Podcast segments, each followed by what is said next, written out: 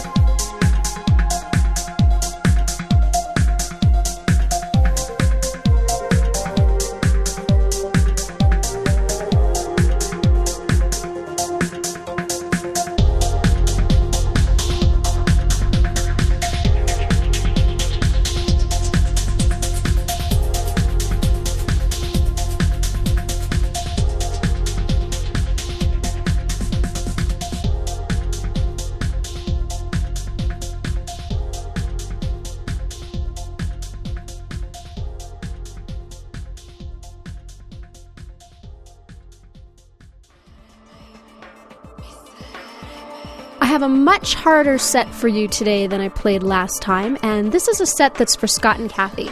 Scott is our Kempo instructor, and he and Kathy are also our lifeline to the goth club scene in Denver. So I'd like to shout out to Scott and Kathy in North Denver tonight.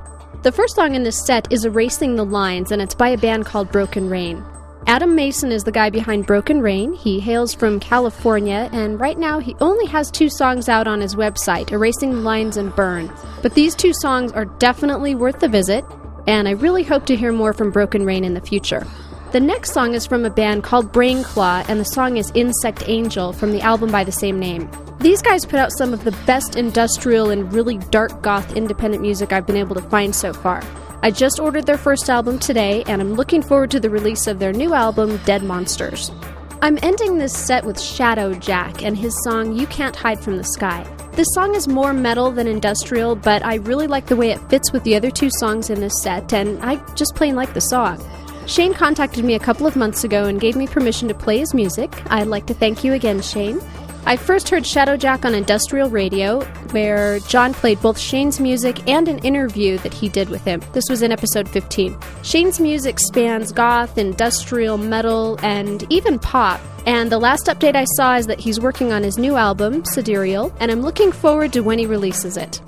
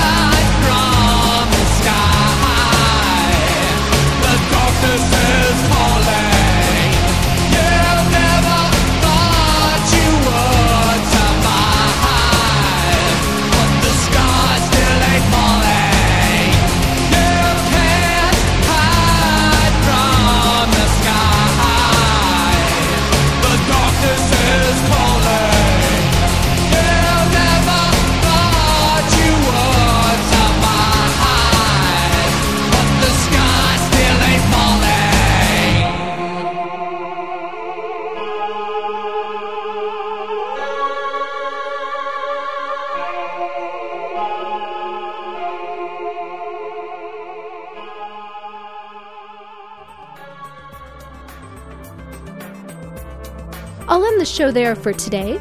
As always, if you like an artist you heard on this show, please visit their website and let them know you like their music, download or purchase it, and share it with others.